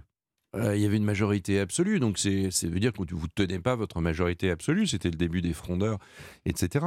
Donc, euh, donc là, on, on voit bien qu'il n'y a pas un groupe qui est en majorité absolue, tout le monde le sait, euh, sur des réformes comme celle-là, euh, beaucoup de gens euh, ne pensent pas uniquement au contenu de la réforme, mais ils pensent à eux-mêmes, ils pensent à leur avenir politique, ils pensent à leur trajectoire. Bah, ils, pensent, à, l'opinion publique. Quand ils reviennent dans leur circonscription, il y a beaucoup de citoyens qui leur disent mais c'est pas possible, et peut-être qu'ils sont lucides aussi sur une réforme rejetée. C'est vrai, mais quand on est député, on peut pas, on peut pas uniquement suivre l'opinion publique, parce qu'à un moment donné, l'opinion publique, elle est par nature contradictoire, et on commence à s'en mêler les pinceaux dans tous les sens. Donc il faut avoir une ligne ligne forte euh, qui est, qui est une ligne de, conviction. C'est le principe même d'ailleurs du gaullisme. Il y a beaucoup de sous-gaullistes en ce moment. Mais alors en parlant de, bah, je pense à vos, je suppose que vous pensez à vos anciens amis des DLR. Est-ce que vous en appelez justement à vos anciens camarades en leur disant, eh bien, ne faites pas défaut à ce vote, soyez cohérents peut-être non, j'en appelle pas. C'est euh, au gouvernement euh, de le, de, le, de le, faire. Et le poids, c'est quand même évidemment le, le gouvernement qui peut, qui l'a. Euh, c'est la réforme du, gouvernement et c'est. Euh, vous la portez, vous êtes dans la majorité. Oui, je, la porte, je la porte plus que ça. Je la défends évidemment euh, bec et ongle. Mais enfin, pour tout vous dire, la plupart de tous ceux qui sont aujourd'hui chez LR et qui votent cette réforme, comme ça a été le cas pour le Sénat, enfin le, mhm. Sénat et puis la grande partie, la majorité des députés LR, je les connais évidemment très bien et, que ceux, que je connais, ce matin. ceux que je connais, ceux que je connais très bien, ils votent, ils voteront le texte. Les autres ils voteront les textes. Ah, les autres, ils sont partis dans des aventures personnelles qui les regardent, euh, mais des aventures personnelles au détriment de l'intérêt général, au détriment de l'État, euh, au détriment de la nation, au détriment des retraités, au détriment des jeunes générations. Carrément, au détriment de la nation, ne pas voter la réforme des retraites, ce serait aller contre la nation Au cœur de notre pacte social, au cœur de notre pacte social, il y a le modèle, euh, le modèle social. Ce modèle social, il est difficile à conserver dans des situations économiques comme nous la vivons, dans des situations démographiques, c'est difficile. Et nous arrivons à le préserver. Il faut l'améliorer, mais nous arrivons à le préserver. Et euh, la retraite, ça représente l'essentiel de ce modèle social. C'est en tout cas ce qui pèse euh, le plus et qui vous garantit 20, 25 ans euh, de vie avec une rémunération payée par, par, par ceux qui travaillent. Et, évidemment, il doit être réformé régulièrement pour tenir compte ah de, bah. plein de sujets. et, et, ça, c'est au cœur de notre pacte social. Et il faut pas l'oublier. On ne peut pas jouer des jeux personnels ou des jeux ambigus euh, à propos de cela. On ne peut pas ne pas être courageux euh, là-dessus. Donc le courage, c'est le vote. Le courage, c'est le vote. Le courage, c'est pas nécessairement de tenir, euh, enfin d'aller dans le sens de l'opinion euh, publique. Je ne dirais pas ça tout le temps, évidemment. Il faut évidemment écouter l'opinion publique. Mais l'opinion publique, elle était elle-même extrêmement contradictoire. Elle dit, je, elle dit, euh, je, je, tiens à la, au, modèle de retraite. Je suis attaché au modèle de, retraite. Je, veux que ça continue comme ça. Je ne veux pas changer de modèle mmh. de retraite. Mais, pas avec ce mais en même temps, c'est jamais le bon projet. Ah bah, et c'est que vous nous avez dit qu'il n'y avait pas C'est compliqué dans ces cas-là. Mais il n'y en a pas. Il y en a la, pas. La, vérité, c'est qu'il n'y en a pas. Eric la... c'est-à-dire que c'est ce projet ou rien. J'aime pas dire ça parce que ça met souvent dans des impasses, mais c'est ce que je crois profondément. Il n'y en a pas. La première, ce serait de dire on laisse aller, on verra bien. C'est pas possible. Un gouvernement euh, digne de ce nom ne peut pas le faire. Et, le, ce gouvernement ne le fait pas. Il a bien raison. Le deuxième point, c'est par principe d'augmenter, euh, dans ce cas-là, les recettes, puisqu'on est en déficit. Bah, les recettes, vous pouvez toujours tenter de les augmenter ce sera des impôts pour tous et pour tout le monde. Et puis, euh, vous n'allez pas jouer avec euh, la nature des pensions. Vous ne pourrez pas baisser les pensions. C'est ce que font les partenaires sociaux entre nous. Les partenaires sociaux qui nous donnent toujours beaucoup de, euh, leçons, lorsqu'ils gèrent les grands régimes complémentaires, ils baissent au fur et à mesure le taux de transformation du, revenu d'activité en, en pension. Ils le baissent. On voit bien se dégrader le niveau des pensions. Et les partenaires sociaux, ils le font tranquillement, sans rien demander à personne. Sur la forme, on a compris la stratégie du gouvernement cette semaine. Eric Woerth, hein, il ne faut pas d'ailleurs être un grand analyste pour la comprendre. Euh, le gouvernement dit ne pas vouloir utiliser le 49.3 et au final affirmer, ils vont affirmer qu'ils y ont été contraints pour éviter le pire. C'est le scénario qui est déjà écrit à l'avance. Non, je pense pas. Je pense qu'il y a encore des. Même si c'est à quelques voix près, il ne faut pas jouer à la roulette russe, pour reprendre l'expression Ah bah, de il y aurait Bruno euh, perdante, hein. Retailleau. Elisabeth- Retailleau. Et, et- vraiment, euh, je, je pense que je, je pense qu'il faut aller jusqu'au bout euh, des discussions, essayer de mettre les uns et les autres devant leurs propres euh, responsabilités. C'est très simple. Elisabeth Borne a déjà sorti sa calculette pour compter les voix des députés LR qui devraient se. C'est surtout eux quand même qui sont au centre des, des hésitations. Mais on est d'accord que ce serait elle et seulement elle qui prend un très gros risque. Ah mais moi je me projette pas euh, dans l'après-vote, je, je n'en sais rien, Ça, c'est pas c'est pas à moi de le dire, c'est au président de la République et puis on verra bien. Mais ça c'est pas le sujet, le sujet Ah bah, aujourd'hui c'est d'essayer quand même. de faire... Vous avez une première Non, ministre qui doit prendre ses c'est responsabilités et qui pourrait sortir affaiblie le sujet, avec une réforme le- aussi le importante. le sujet, c'est de- de- de- d'abord d'essayer d'aller au vote sur, le- sur l'ensemble du texte euh, qui sera issu de la commission mixte Donc, paritaire. vous, à l'instant T, vous prendriez dès, le euh, risque. dès- dès- dès jeudi. Donc vous, faut vous prendriez le risque Non, ce matin. je il reste deux jours ou trois jours pour essayer bien de regarder euh, quels sont l'état des forces en présence. Il n'est pas impossible qu'on puisse aboutir à une majorité. Donc allons jusqu'au bout. Puis si on ne va pas jusqu'au bout, évidemment, il faut que le texte passe. À ce moment-là, il y a des instruments qui permettent de le faire. Alors c'est intéressant parce que si le gouvernement euh, y a recours à l'Assemblée nationale au 49.3 après avoir utilisé la procédure accélérée du vote euh, bloqué unique au Sénat, est-ce que ça pose une question de, de légitimité démocratique comme on l'entend de plus en plus Non, euh, parce que dans ce cas-là, on on conteste tous les outils de la démocratie. Une, une démocratie, c'est évidemment beaucoup d'outils euh, et des outils euh, qui sont votés par le peuple, qui représentent, c'est une constitution, c'est des lois, c'est des lois organiques. Mhm. Et évidemment, ces outils sont faits pour éviter les blocages. Eric Woerth, ce serait une victoire à la Pyrrhus Non, au moment non, où l'opinion est non, non, ce serait- je- je- moi, je, ne- je ne partage pas cette opinion-là. Nous devons euh, accepter la Constitution telle qu'elle est, qui a été très très bien faite en 1958. Donc Non, mais elle a personne ne la remet en cause. Bah, eh C'est- bah, eh bah, c'est la manière dont vous l'utilisez Mais là. on l'utilise parce qu'on est en majorité euh, relative. Nous n'avons pas la majorité. Oui, mais- les, Français, les Français ont dit c'est bien, c'est- formidable parce que ça vous permet entendez les des alertes dialogues. Mais vous avez vu les dialogues qu'on a à l'Assemblée nationale? Mais vous c'est entendez des dialogues totalement pardonnez-moi. exacerbés, euh, d'une agressivité euh, folle, qui, euh, euh, qui sont à l'image d'un monde qu'on ne veut pas, euh, au fond. Ça ne veut pas dire qu'on veut un débat feutré. Ça n'a jamais été feutré à l'Assemblée. Et à un moment donné, euh, chacun le voit bien, il, il- il faut, il faut tenter d'avoir une majorité. Quand on n'a pas tout à fait une majorité, il faut convaincre d'autres de, vous de dites. vous rejoindre. C'est pas si vous- simple. Votre rôle, c'est aussi de tenir compte des, comment dire, des fractures dans le pays. Le leader de la CFDT, Laurent Berger, il a prévenu sur les conséquences démocratiques dans un pays aussi morcelé, avec une opinion publique majoritairement contre. Est-ce que ces alertes, quand même, Oui, vous les prenez au est-ce que sérieux? Laurent Berger, il a, il a prévenu, un- il, a, il a dit un peu au, au pays les risques qu'il prenait de ne pas avoir un système de retraite garanti sur le long terme Est-ce qu'il euh, l'a dit et, euh, il y a quelques années, vous aviez, euh, j'allais dire, il avait aussi une, dans sa besace une proposition de, de réforme, un projet de réforme. C'est pas le syndicat qui a dit non à tout. Non, mais je dis pas le euh, contraire. Mais si, si, il, dit non à Ah bah l'augmentation de l'âge, oui, il dit oui. non à la- l'augmentation de la durée de cotisation. Entre nous, euh, c'est quand même assez difficile de réformer les retraites quand vous dites euh, non aux deux facteurs principaux. Oui, mais sur Et ces tout ce qui Mm. relève d'un système, tout ce qui relève de l'idée on n'a qu'à changer totalement le modèle. Moi, j'aime j'aime beaucoup ça, mais on voit que ça a été extrêmement difficile et que les Français d'ailleurs n'en voulaient pas. Euh, et d'ailleurs, ils ne comprenaient pas de quoi il, s'agissait parce que c'était Mhm. extrêmement compliqué. Donc personne n'arrivait à se projeter. Donc on voit bien qu'on a besoin, à un moment donné, et, et comme l'ont fait plein d'autres pays, d'aménager notre système de retraite. Pour le préserver, pour le sauver, dites-vous, mais est-ce qu'on est sûr que cette réforme des retraites va aboutir aux économies que vous aviez annoncées? Parce que là, on a l'impression que ça fond comme neige mais- au soleil. mais le principe de la majorité relative, c'est qu'il faut faire des concessions et Non, que, mais, en général, ces euh, concessions jusqu'où vont plutôt dans le sens de la dépense que dans le sens de l'économie. C'est quand même un grand, un grand principe. Non, aujourd'hui, elle est euh, équilibrée, euh, autant qu'on puisse Mhm. le dire, à 2030, parce qu'à 7 ans, on, ne peut pas mesurer ça d'une façon extrêmement fine, mais elle permet évidemment d'équilibrer le système. Et puis, euh, si, si jamais attendez, le système Eric pas Woerth, vous dites équilibré, bah, il qu'aujourd'hui- faudra le faire. Il faudra refaire Il une autre réforme? Non, non, pas du Ah tout, bon pas, pas refaire une réforme. Il faut rajouter des recettes et, ou, ou des économies supplémentaires euh, prises ailleurs.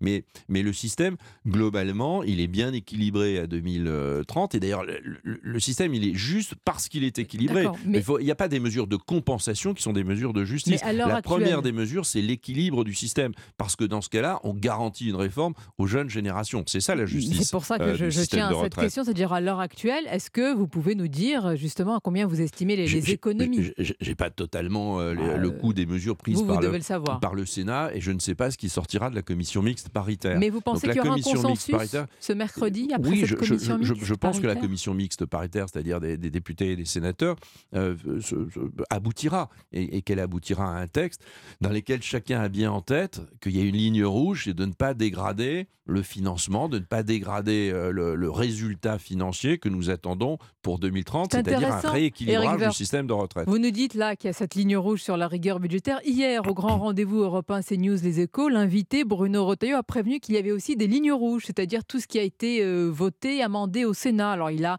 euh, cité la politique familiale, mais aussi la fraude avec le recours à la biométrie pour établir des certificats de vie, éviter les fraudes, etc. En fait, il dit attention, ne touchez pas aux acquis du Sénat sur le texte. Mais parce que quand on vient Il dans une raison. commission euh, mixte paritaire, il y en a beaucoup, c'est totalement, c'est quelque chose de très très efficace et, et- et de parfaitement euh, rodé. Bah, le Sénat, il vient avec ses, ses propositions auxquelles il tient, et l'Assemblée vient avec ses propositions, et puis c'est pour ça qu'on en discute et qu'on aboutit ou pas à un texte. Et je Mais pense que cette fois-ci, on va aboutir à un texte. Mais il a raison, et il, y a plein de sujets qui ont été votés par le Sénat qui sont très importants. Par exemple, le fait que des, des, des femmes qui arrivent euh, à l'âge euh, légal aux 64 ans avec euh, euh, tout leur trimestre, euh, alors qu'auparavant, souvent, les femmes avaient des carrières plus heurtées, plus hachées, etc. C'est le- miroir de beaucoup d'histoires et, de l'histoire de l'inégalité entre les hommes et les femmes. Heureusement, ça va mieux, mais c'est pas encore parfait, je, je- je le sais bien. Mais enfin, en tout cas, il y a eu beaucoup d'améliorations. Donc les femmes arrivent avec totalement de- des trimestres et les trimestres de maternité, finalement, ils servent à rien parce qu'elles ont assez de trimestres de travail. Donc on voit bien que le Sénat, euh, à juste titre, je pense, a considéré qu'il fallait tenir compte de ces euh, trimestres de maternité qui ne, qui ne servaient plus à rien et de- et d'en faire des, des- un support euh, d'augmentation euh, de la Donc pension en elle-même. sanctuariser c'est cela. tr- c'est très Mhm. bien, ça coûte un peu d'argent, mais c'est au fond lég- totalement, euh, Mhm. totalement légitime. Et donc il y a beaucoup de sujets de cette nature. Euh, qui, qui doivent être discutés, qui doivent être, je pense, inscrits Et totalement dans le texte. Oui, il- oui, oui, bien sûr, oui, bien, je, je suis d'accord avec vous. euh, il coûte, mais Non, mais c'est légitime, hein, mais écoute. Bien sûr, il coûte. Mais enfin, on cherche euh, 13 milliards et demi, c'est à peu près ce, que, ce qui est prévu comme déficit. En 2030, euh, nous aurons ces 13 milliards et demi. Mercredi, il y aura aussi une nouvelle euh, mobilisation. Vous l'entendez, cette petite musique, euh, Éric Vert, du choc des légitimités entre la légitimité de la rue et celle de euh, l'Assemblée nationale. Est-ce que vous vous dites, une fois que la réforme est votée, si elle est votée, c'est fini Le Il n'y a match est aucun plié choc de légitimité, mais aucun choc de légitimité. La, la- la rue n'a pas de légitimité par rapport aux institutions. comment ça? Aucune légitimité de la pas rue? de légitimité démocratique. Elle a évidemment la légitimité de, de- de- de dire qu'elle est euh, pas d'accord, de, de défiler, euh, de faire grève. Ça, c'est euh, évidemment légitime. C'est dans, dans notre droit. Il faut y veiller. Mais enfin, la légitimité de la décision, elle relève de ceux qui sont élus à un moment euh, donné. Et, et ça, c'est très important. Sinon, sinon, sinon, d'abord, il n'y a plus de gouvernants. Vous mettez des ordinateurs, de l'intelligence artificielle, puis vous verrez dans quel monde on, verra. On verra évidemment euh, les grands écrivains et les prix Nobel euh, accordés au, au logiciel d'écriture de texte. Donc non, non, non, non. Il faut évidemment y mettre beaucoup de compréhension, beaucoup d'humanité, euh, beaucoup d'écoute, mais en même temps, l'intérêt général, l'intérêt général n'est pas mesuré aujourd'hui par la, rue. C'est un intérêt euh, à court terme. Et d'ailleurs, ceux qui défilent euh, aujourd'hui dans la plupart des, temps, évidemment, ils, ils leur propre, leur, leur vision du, du travail. Et il faut, euh, il faut les écouter parce que dans cette vision du travail, il y a beaucoup de choses qu'il faut euh, sans doute retenir. Mais ce sera l'objet de textes d'accompagnement euh, d'une réforme des retraites. La réforme des retraites en elle-même, elle est autonome. Ce n'était pas, un, pas un préalable de discuter des conditions de, de, travail, du travail en France. Il y aura une loi d'ailleurs, travail et plein emploi, qui va suivre, qui doit accompagner le texte d'allongement de la durée de la durée du travail. Merci Eric Veur. Donc 49 3 ou pas That is the. Et la réponse moi, je ne comprends pas l'anglais. J'aime bien, bien, bien, quand on parle français. Vous avez bien raison. Merci beaucoup, Eric Woerth, d'être venu ce matin au micro d'Europe 1. Merci beaucoup, Sonia Mabrouk. Alors, division sur les retraites. Y aura-t-il majorité sur le projet de loi d'accélération du nucléaire? C'est le texte du jour à l'Assemblée nationale. On va en parler à 8h40 dans le club de la presse européen ce matin. Géraldine Vosner du Point, Charlotte Dornella. Ce sera juste après vos signatures européens du lundi. Emmanuel Ducrot et Philippe Val. À tout de suite. Europe 1 matin. 7h, 9h, Dimitri Pavlenko. Ils sont là dans le studio Lagardère d'Europa. Ils sont en place. Philippe Val, Emmanuel Ducrot dans un instant. Juste après le rappel des titres, l'essentiel de l'actualité, c'est le journal permanent Victor Pourchet. Bonjour Victor. Ah, bonjour Dimitri, bonjour à tous. Le gouvernement, à l'aube d'une semaine décisive sur la réforme des retraites, son porte-parole Olivier Véran l'assure, l'exécutif n'utilisera pas le 49-3 pour passer en force. Les oppositions, elles, sont prêtes à dégainer une motion de censure. Le 21 avril prochain, vous recevrez peut-être un, un, chèque énergie de l'État. Agnès Pannier-Runacher, la ministre de la Transition énergétique, a annoncé la date ce matin. Ce coup de pouce de 48 à 200 euros servira à payer toutes les énergies utilisées pour se chauffer. La cible, près de 6 millions de Français les plus modestes. 22 migrants ont péri dans un naufrage au large de Madagascar. Bilan communiqué ce matin pour ce drame survenu ce week-end. Ils étaient tous en direction de l'île française de Mayotte. Et puis en football, l'Olympique de Marseille accroché deux buts partout par Strasbourg soir. L'OM toujours deuxième du classement, mais les Olympiens voient Lens revenir à deux points en Ligue 1.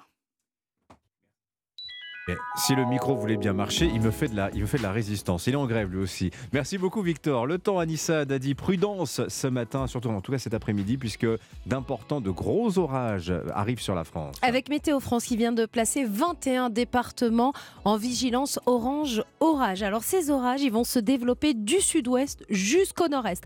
Donc les départements placés en vigilance orange vont de l'Ariège jusqu'au Vosges, jusqu'au Rhin, en passant par le massif central.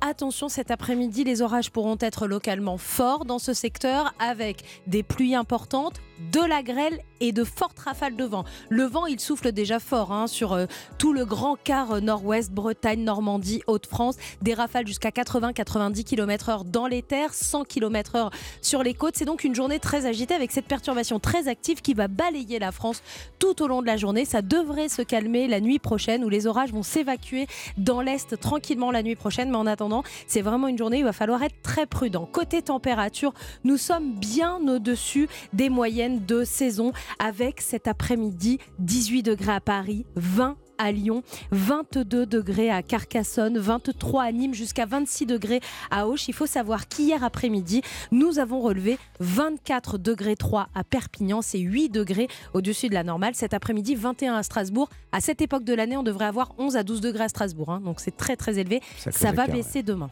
Merci beaucoup Anissa Dadi. 8h33 sur Europe. 7h, 9h. Europe 1 matin.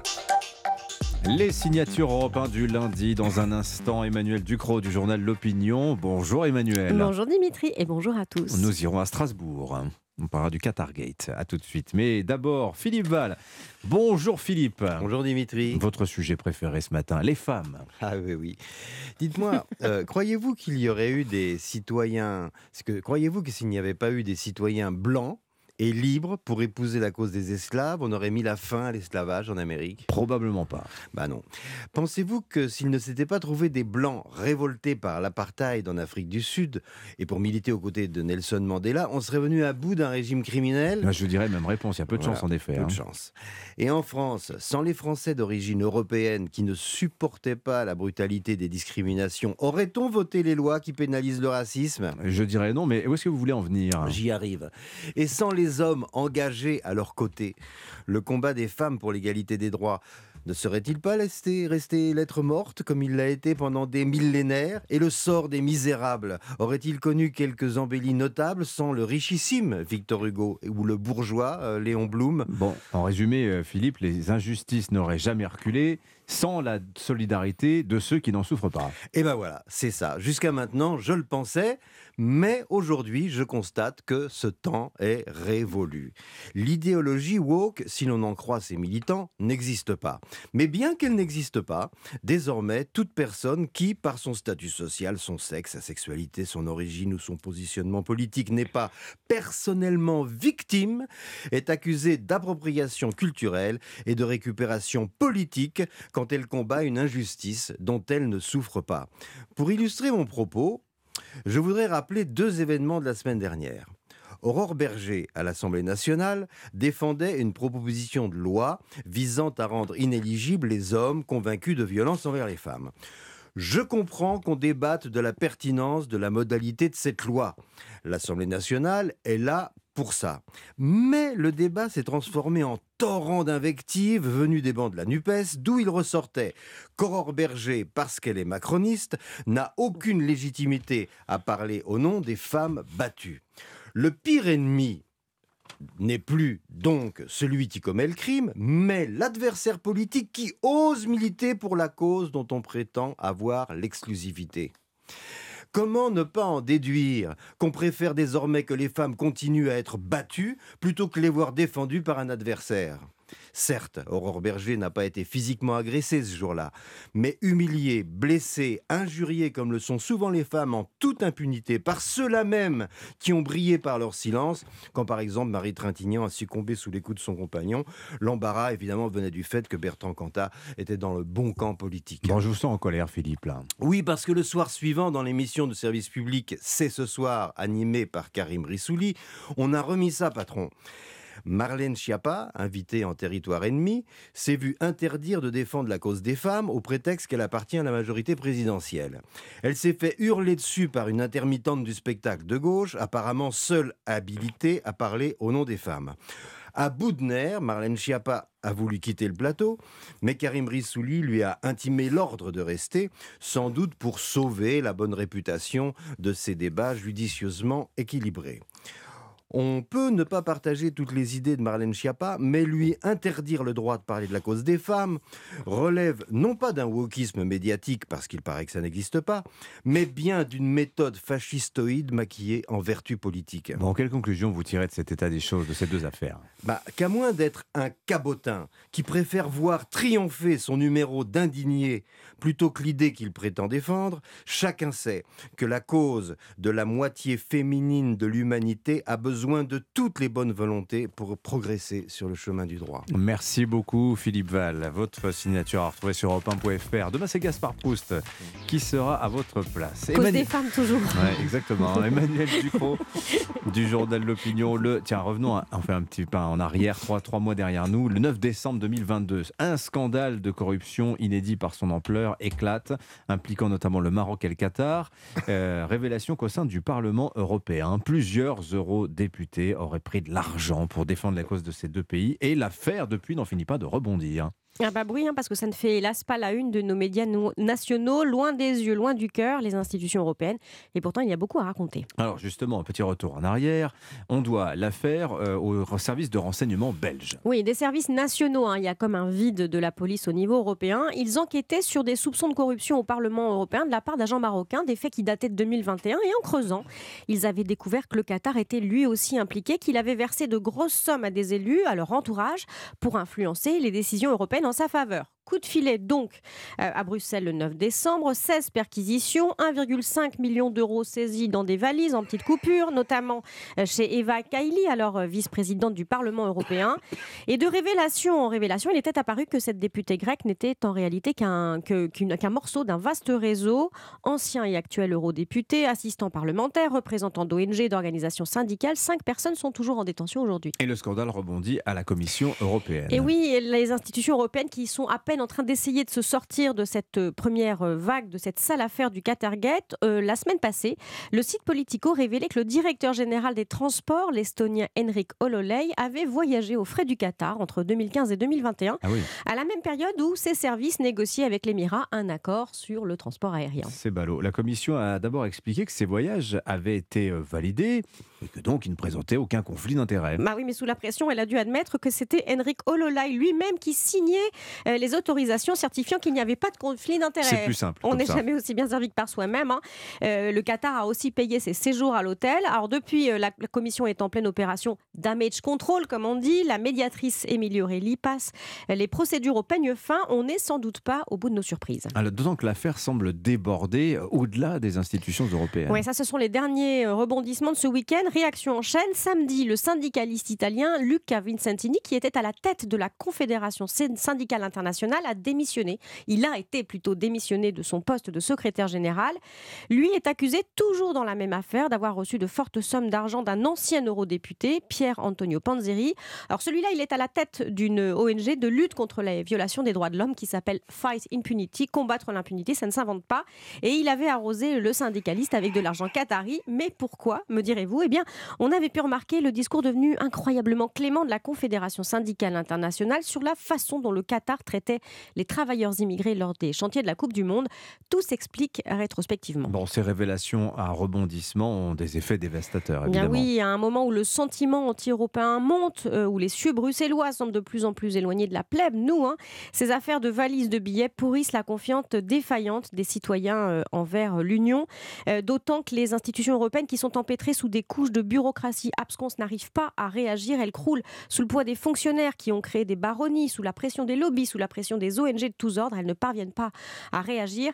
Il serait pourtant temps, hein, il y a des, élections européennes en 2024, euh, entre l'abstention record des précédentes éditions, la montée des extrêmes, euh, les velléités de sortie de plusieurs pays, euh, les signaux devraient pourtant alerter tout le monde. Emmanuel Ducrot, merci beaucoup. À demain, Emmanuel. Restez avec nous sur Europe 1. Ne manquez pas Europe 1 Sport ce soir avec une invitée de Marc Anissa. Oui, Lionel Rousseau et toute l'équipe des sports vous proposent ce soir un entretien exceptionnel avec l'ancienne capitaine de l'équipe de France féminine, Wendy Renard, à quelques heures de la nomination du ou de la nouvelle sélectionneur de l'équipe de France féminine. Wendy Renard parle et ça se passe évidemment sur Europe 1 ce soir, Europe 1 Sport à partir de 20h. Allez, dans un instant, reste avec nous votre club de la presse Europe 1. À tout de suite. 7h, 9h, Europe 1 matin. Il est 8h45 sur Europe 1 dans un quart d'heure culture média avec Philippe Vandel. Bonjour Philippe. Bonjour Dimitri, il y a Oh. Géraldine Vosner qui est ici en face de moi. Je lui demande, je sais pas pourquoi, vous avez déjà écrit Géraldine un livre pour quelqu'un d'autre? Oui, oui, oui. Justement, c'est notre sujet, c'est l'infomédia du jour, les porte-plumes. Il y a un grand papier dans le Figaro signé Claudia Cohen. Qui sont ces gens? Pour qui écrivent-ils? Combien est-ce qu'ils touchent des droits d'auteur? Et pourquoi les gens n'écrivent pas eux-mêmes leurs livres? Parce qu'ils n'ont pas le temps. Euh, ou alors ils n'ont pas le talent, ou alors Ouais. ils- pour des raisons techniques, ils peuvent pas. Euh, en général, par exemple, Pierre Véran a fait le livre absolument formidable de Loana qui s'appelait Elle s'appelait Miette. Sinon, Mac Lesguy, le présentateur de Egal M6 pour une soirée prime time, ils ont testé quatre nouveaux régimes et il nous dira si ça marche. Vous allez voir, ça dure deux heures l'émission. Je peux spoiler, mais je vais pas le faire parce que j'ai pas le temps. Et puis Lisa Azuelos pour son nouveau film La Chambre des Merveilles, adapté d'un best-seller vendu à 320 000 exemplaires. Pour la première fois, elle n'écrit pas euh, le film elle-même. Euh, le premier rôle, Alexandra Lamy et Muriel Robin. Et c'est très émouvant. Et c'est dans Culture Média. Et Oui. c'est dans un quart d'heure. À tout à Exactement. l'heure, Philippe. 8h46. Europe 1 matin. Le club de la presse européen et si le plus dur pour le gouvernement finalement c'était maintenant. Le projet de loi réformant les retraites a été voté au Sénat samedi. Il y a encore loin de la coupe aux lèvres pour l'exécutif puisque le texte doit encore passer à, le- à la moulinette d'une commission mixte paritaire mercredi, jour d'une huitième mobilisation à l'appel des syndicats. Un accord entre les deux chambres n'est pas du tout certain et le vote qui suivra à l'A- à l'Assemblée nationale l'est encore moins. Bref, que va-t-il se passer? Géraldine Vosner, Mm. journaliste au point, est avec nous. Bonjour Géraldine. Bonjour Dimitri. Et Charlotte Dornelas, journaliste à Valeurs Actuelles. Bonjour Charlotte. Bonjour Dimitri. Alors quel bazar. Euh, Voyez-vous, pensez-vous à Charlotte qu'on activera, ça se finira sur un 49.3 C'est la question finalement qui se pose ce matin. Et si 49.3, y aura-t-il éventuellement motion de censure derrière? Ça c'est le scénario catastrophe pour Elisabeth Borne. hein. Celui en tout cas qu'elle ne veut absolument pas. Bah, si on en croit les déclarations successives, hier on a Olivier Véran qui nous dit non, on ne fera pas le 49.3 parce qu'on ne veut pas faire le 49.3. Et Vincent Trémollet de Villers entendait exactement le Oui. contraire. S'il dit que ça n'aura pas lieu, c'est donc que ça va se Bah, produire. c'est vrai qu'avec Olivier Véran, en général, quand il nous a dit quelque chose, on a fini par vivre le contraire. Mais, euh, mais cela dit, Vincent Trémollet euh, de Villers ce matin euh, disait qu'en effet, Elisabeth Borne n'a pas du tout intérêt, et c'est la seule qui n'a pas intérêt à passer par le 49.3 49.3 parce que c'est elle euh, évidemment qui le paierait. Mais si, euh, par exemple, Eric Woerth ce matin à, vo- à votre micro dit non, en fait, ce serait mieux de pas utiliser le 49.3, mais par ailleurs, c'est tout à fait, euh, c'est tout à fait normal d'utiliser le 49.3. C'est un outil qui est prévu. Donc, ce qu'on comprend à la fin, c'est que de toute façon, à la fin, ils veulent la réforme. Si évidemment ça peut passer avec les trois députés arrachés au dernier moment, c'est mieux parce que ça permettra de dire que ça a été voté de manière parfaitement régulière. Mais s'ils nous utilisent le 49.3 pour faire voter le texte, ils nous expliqueront que ça a été voté de manière parti- euh, par- euh, parfaitement régulière, Hmm. puisque c'est un outil de la Constitution. Donc bon, Alors le vous- psychodrame autour du 49.3. euh, Mais vous mentionnez, alors justement, Eric Woerth, qui était l'invité de Sonia Mabrouk tout à l'heure, Géraldine Vosner, il dit que cette phrase, euh, quelque part, il adresse un message courage, mesdames et messieurs les parlementaires, on ne peut pas toujours suivre l'opinion publique. Voilà ce qu'a dit tout à l'heure Eric Woerth euh, sur Europe 1. On en est là finalement. hein. On en est complètement là, avec une équation extrêmement difficile pour, euh, pour le gouvernement, pour Elisabeth Borne, parce que il va y avoir une commission mixte paritaire qui Oui. aura lieu mercredi. Euh, alors, si elle n'est pas conclusive, effectivement, on C'est-à-dire s'il repart. s'il n'y a pas d'accord S'il entre hein. entre les deux chambres, euh, on repart sur une lecture. Effectivement, on peut activer 49.3. S'il y a un accord à cette, euh, cette commission mixte paritaire, On part au reste le- on, on part au vote.